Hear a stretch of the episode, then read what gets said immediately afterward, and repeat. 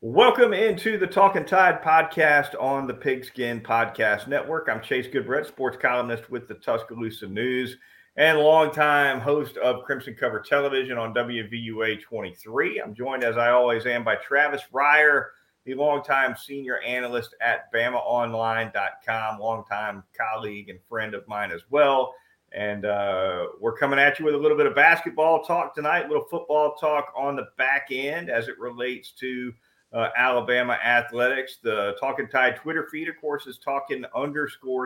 You can get links to all our podcasts right there. Catch us on Apple Podcasts or wherever you get your podcasts. And, of course, live as well on YouTube and Facebook. I want to thank a couple of sponsors very quickly. Locally, that would be Peterbrook Chocolatier of Tuscaloosa, and more broadly, DraftKings sponsoring the Talking Tide podcast. Travis, will jump in with a little bit of basketball. Good timing for this one here midweek for us as we head into the SEC tournament. Alabama coming off a regular season ending loss to Texas A&M on the road. Final score 67-61.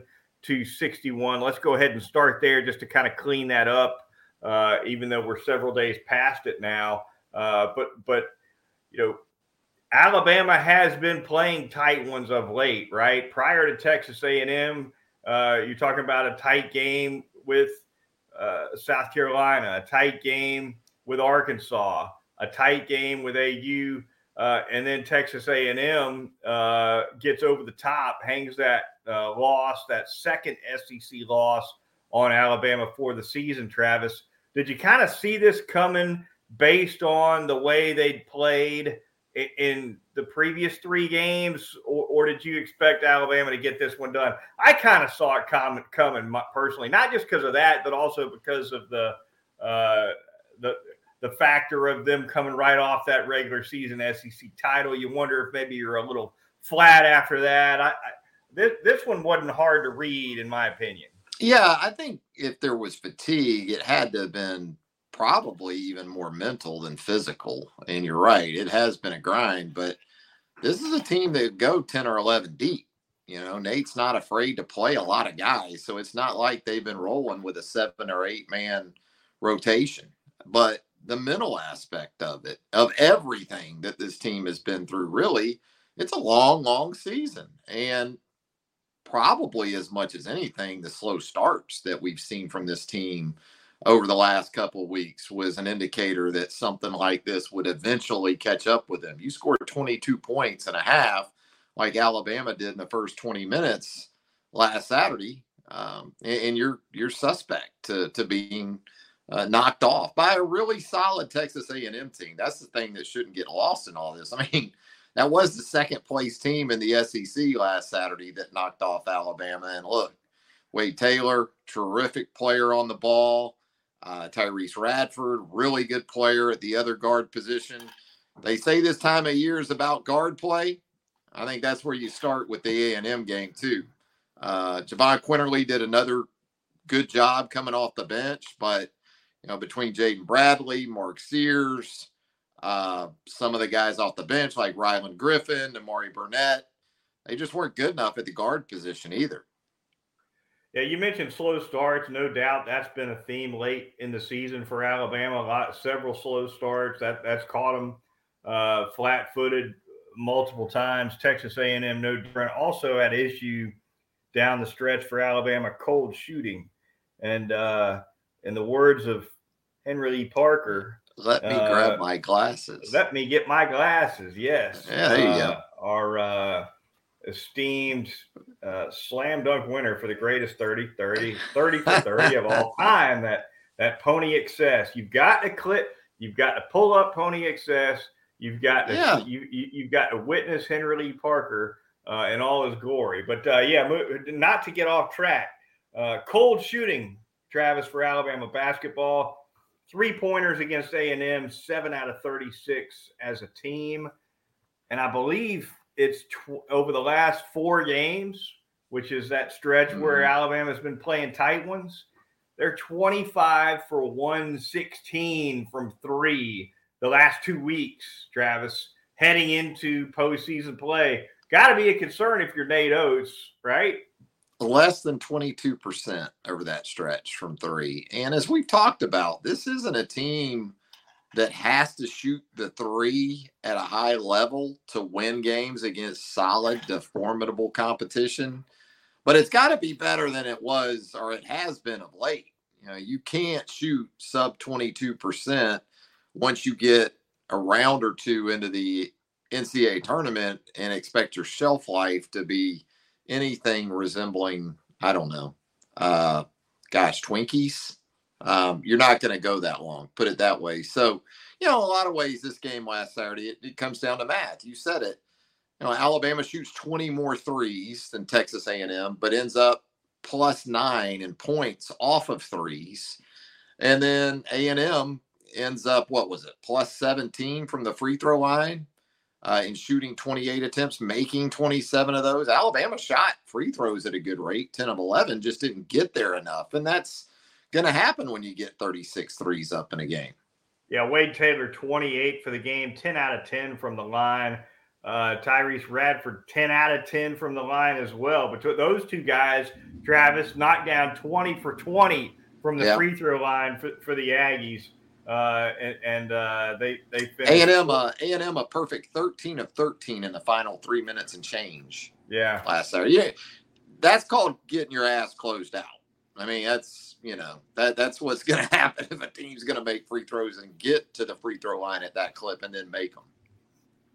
No doubt about it. Alabama falls for their second SEC loss of the year to Texas A&M. As we spin it ahead, Travis, looking forward to the Southeastern Conference tournament coming up beginning Wednesday, technically, kind of that little play-in day on Wednesday and moving on through the championship game on Sunday.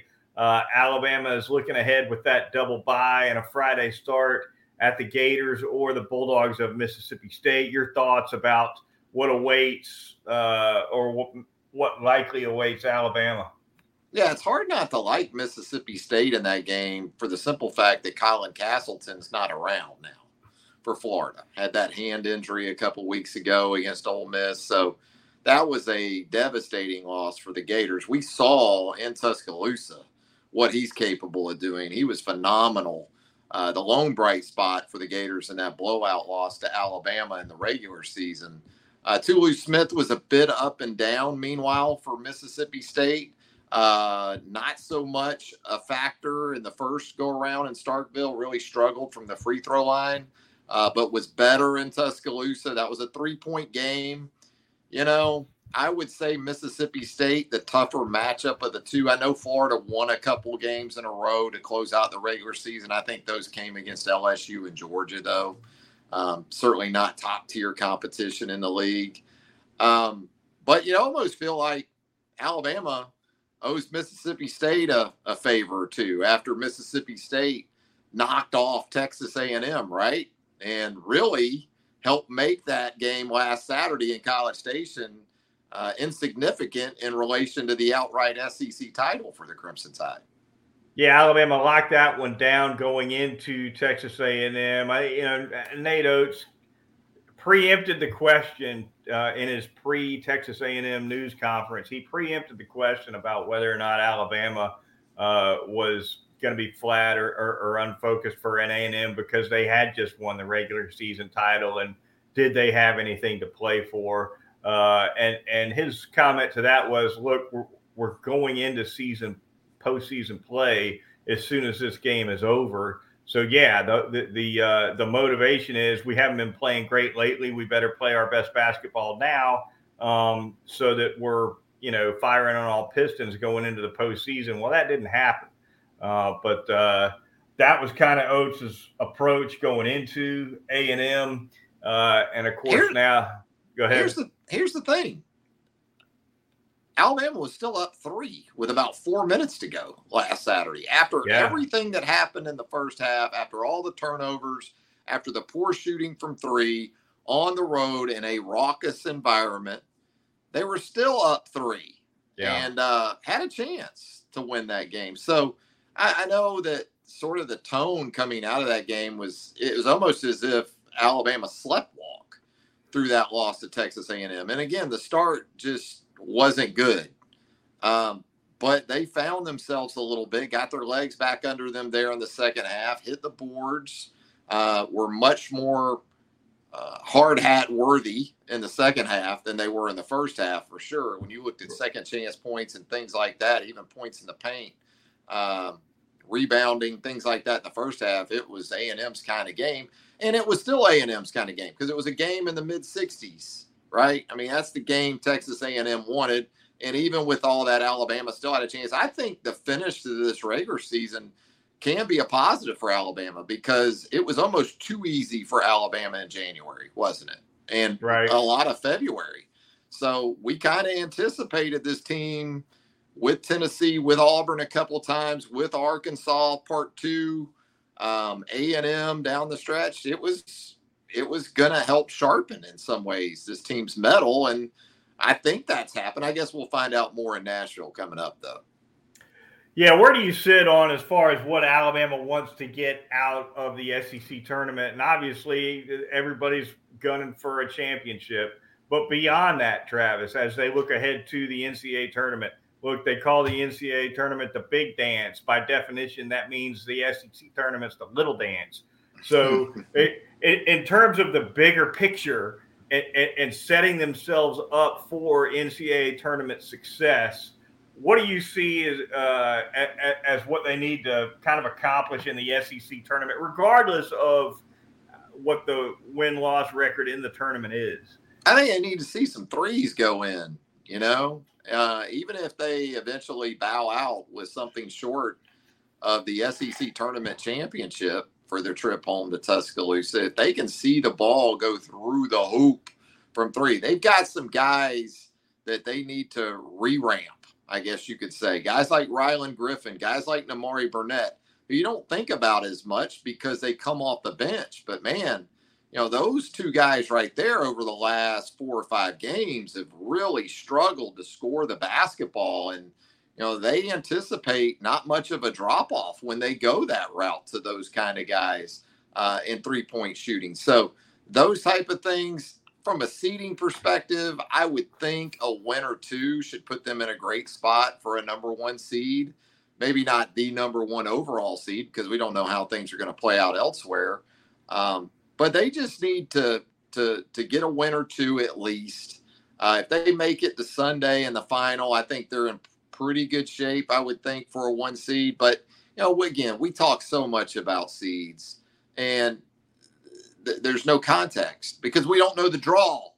You know, there are times where I'd rather be a 2 or maybe even a 3 than a 1 based on a draw for a 2 or a 3 versus a draw for a 1. So right. Until we get to Selection Sunday and we actually see the brackets filled out, it's going to be kind of impossible to say what represented a winning weekend for Alabama and Nashville. All right, the Talking Tide podcast on the Pigskin Podcast Network. We're going to thank a couple of sponsors here really quickly. We're going to start by telling you all about DraftKings. NBA fans, time, of course, to bring the hoops action to the palm of your hand with DraftKings Sportsbook, an official sports betting partner of the NBA. This week, new customers can bet $5 and win $200 in free bets instantly. Plus, for a limited time, all new and existing customers can get a no-sweat same-game parlay every single day. So download the app now. Sign up with the code TPPN. That promo code is, of course, the acronym for the Pigskin Podcast Network. That helps us out here on Talking Tide. New customers, once again, can bet $5 on the NBA, get $200 in free bets instantly only at the DraftKings Sportsbook, an official sports betting partner of the NBA. I'm going to tell you about Peterbrook Chocolatier out there at 1530 McFarland Boulevard North in the Indian Hills section of Tuscaloosa. March Madness is here. And if you're going to just sort of post up on the couch, then you need to have your treats right there with you. And there's no better place to take care of that than at Peterbrook Chocolatier, the champions of chocolate. I'll tell you what I would do. If I was fixing to watch a lot of basketball, and I would probably be mixing in some of the Players' Championship in professional golf this week, the Masters just down the road, I'd go to that center console right there as you walk into Peterbrook Chocolatier in Tuscaloosa. It's right there.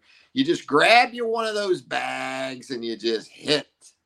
You hit the canisters. You maybe get a little bit of the dark chocolate almonds. You mix in maybe some of those dark chocolate cranberries. They've got the milk chocolate peanuts. All of those kind of goodies waiting for you right there at that console right there. That console, that council of a decadence, I like to call it, right there at Peterbrook Chocolatier, 1530 McFarland Boulevard North in the Indian Hills section of Tuscaloosa. You cannot beat Peterbrook Chocolatier. I was over that way on the service road today, had a little ENT appointment with a doctor, straighten my nose out a little bit. Then I move on over to Southern Ale, former sponsor of this program, by the way. And still great friends, yeah. Absolutely. Great folks over there. Got a couple of burgers to go there. And the next step was headed for Peterbrook, and I fought the urge just enough to get into the car. But it was like, it felt like the tractor beam from the Death Star or something, you know, just pulling me in there. But I've just barely managed to break the magnetic force, Travis. Yeah, that Southern Ale Peterbrook 1-2 punch, I don't think you can beat it in West Central Alabama, Goodbread. I think it's undefeated. You know, no doubt about it. All right, the Talking Tide podcast on the Pigskin Podcast Network, the Twitter feed Talking_Tide.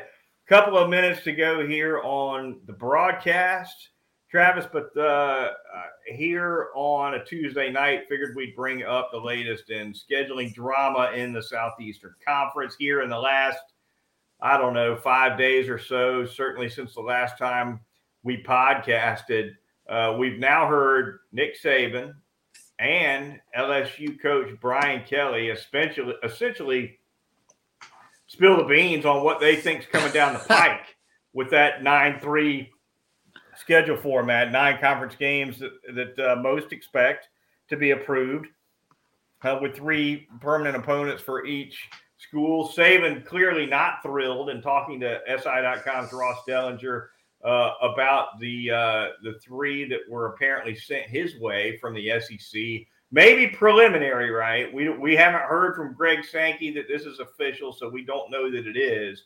But this has been floated from the league office to the coaches at the very least as a rough draft. Auburn, Tennessee, and LSU as Alabama's 3 permanent opponents. Brian Kelly of LSU came back just the other day, I think, talking to Heather Denich of ESPN.com, and said, we got ours too. Looks like we're getting Alabama, Ole Miss, and A&M. So all we need now is a dozen other coaches to chime in, and we'll be able to finish the puzzle, right? Absolutely. Nick and Brian Kelly, they ain't out here one at a time in it. They mass communicate. That's right. You're talking out of school, too, maybe a little bit. Something that Big Greg might have to send a little email out, little memo. Yeah. Guys, reminder. Nothing has been finalized. Oh, Greg might have to have a talk with those coaches again. How about Greg every year at those SEC spring meetings? It seems like Greg, first thing, has to address his football coaches. Yeah, he had Nick and Jimbo last year, right? Right. Yeah. Now he's gonna have to. He's gonna have to chide them a little bit about that talking out of school with the schedules. I mean, I'm selfish. I'm greedy. What Brian Kelly and Nick Saban are talking about as far as schedules for their teams, the 3 permanents, I love it. I think it makes sense for both teams, right? When you think about football history and the games that people want to see, and trust us, as we move into this next era of college football, the S in schedule, Goodbread, it's a dollar sign. It's a dollar sign. Yeah. And that's what this is all about. I mean, ultimately, you look at the money that the networks are paying for the Big Ten now and certainly the SEC with ESPN. Mm-hmm. That's what this starts with. So, but I get it, too, from the coach's perspective. You want competitive balance, as they like to say. So with that, you're going to have to come up with some ways to, I think, satisfy those folks. And look, non-conference scheduling is a part of this too, Chase. I mean, there's already been some non-conference scheduling done. We're already seeing it. Look at Alabama next season. You get Texas and Tuscaloosa. Alabama's going to South Florida in 2023. Yeah. And then you start playing nine conference games with that kind of non-con because you were anticipating an expanded college football playoff, and that net that you thought you had that you were going to have working beneath you, well, it's a little smaller when you start bringing in Texas and Oklahoma and you start talking about playing LSU, Auburn, and Tennessee on an annual basis. Now, look, 5 years ago, I don't know if most people would have looked at it and said, yeah, you know, LSU and Auburn, sure, but Tennessee until this last year really weren't a lot of people talking about the balls lately. No, that's for sure. And look, you pile up that non-conference schedule, you get and some of these permanents, if they tilt the wrong way, yeah, you're looking at some monsters. You're looking at about 8 or 9 50-50 games. You're looking at Ray Perkins 86 level schedule toughness. Yeah. You know, that one's brutal. You know. It can get pretty nasty. But again, and I've written this for the T News. I would have more sympathy for the argument for balance if the CFP was sailing into the future, sticking with that 4-team format, right? But now that the CFP is ripping this thing open and tripling the size to 12 teams, there's the two-loss team, the better two-loss teams are in. Go look at the rankings, the final CFP rankings the last few years. You're going to have 3 loss teams. You should. You should. Maybe getting into that playoff, Travis. And so when you look at it from that standpoint, for me, it leans me toward the side of the fence where, you know, people just want the best football out there. There's no doubt about it. And Nick Saban himself is on record that, yeah, he wants 9 conference games. You got him. Well, this is the way it's possibly going to work. Be careful what you wish for. But I think Nick also understands the bigger picture of economics and fan engagement, because what we've seen of late isn't working in every realm of fan engagement. You're not packing out stadiums still that have capacities of 100,000. While also maximizing television deals. You're kind of in a position where you're having to do a lot of this. Again, I'm not sure if there was as much forethought given to non-conference scheduling in addition to where these conferences are going, because it looks like the home and homes are back, right? So there's some years, you could be, at Notre Dame, at LSU, at Auburn, in the same year, those type of road games. Well, how about the non-con and your conference games? And nobody's going to feel sorry for Alabama. I don't think Nick expects that either. But no, he's got as the head coach, he's got to get out there and kind of beat the rush a little bit in terms of making his case for competitive balance. And he's got some years lined up where it's 2 non-cons from a major conference. That's what I mean. It could be a little bit of a snarl. So you add 2 tough non-cons, not every year. Some of these years that have been scheduled in the future, there's only 1. But a lot of those years, they've got 2 power. And you catch them in a non-con where, one of those is going to be on the road. You're not going to probably have 2 non-cons in the same year at home or 2 on the road. So you add that to a 9-game schedule, you're talking about 1 cupcake, 1. And then 3 losses, you can say. I mean, I agree. 3 losses, you should still get in. But there could be years where I know Alabama hasn't lost 3 games in a season since 2010, but. It just feels like in some ways with where we're headed, I guess, the argument's going to go from should a 2-loss team get in to just 2 to 3-loss teams. And not just should they get in, but which one out of about 3 or 4 if it comes down to it. Yeah. We're just pushing the argument along. Pushing it along and just scratching the surface, Travis. I, But we should have better regular season football in terms of matchups week in and week out. And that's the point. Yeah, there's no question about that. Better football is coming. And it's on the whole, it's an exciting thing. I hope, Travis, my wish would be that the remaining SEC permanent opponents for each SEC team come out one school at a time about every 4 or 5 days from now until Destin. And then by the time we get to Destin, everything's out. It's all out there, or almost all of it's out there. That was just one school at a time, you know. Greg's gonna put the kibosh on that. He's gonna throw up. Instead of Ron Washington waving you around third, you know, he's gonna be throwing that stop sign up. I think after these two unscheduled releases that we've heard about. Water on the fire.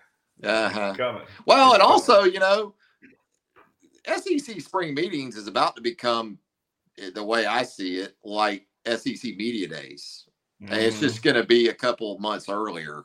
You know, it's and look, SEC spring meetings in comparison to SEC media days, as far as impactful news that comes from either.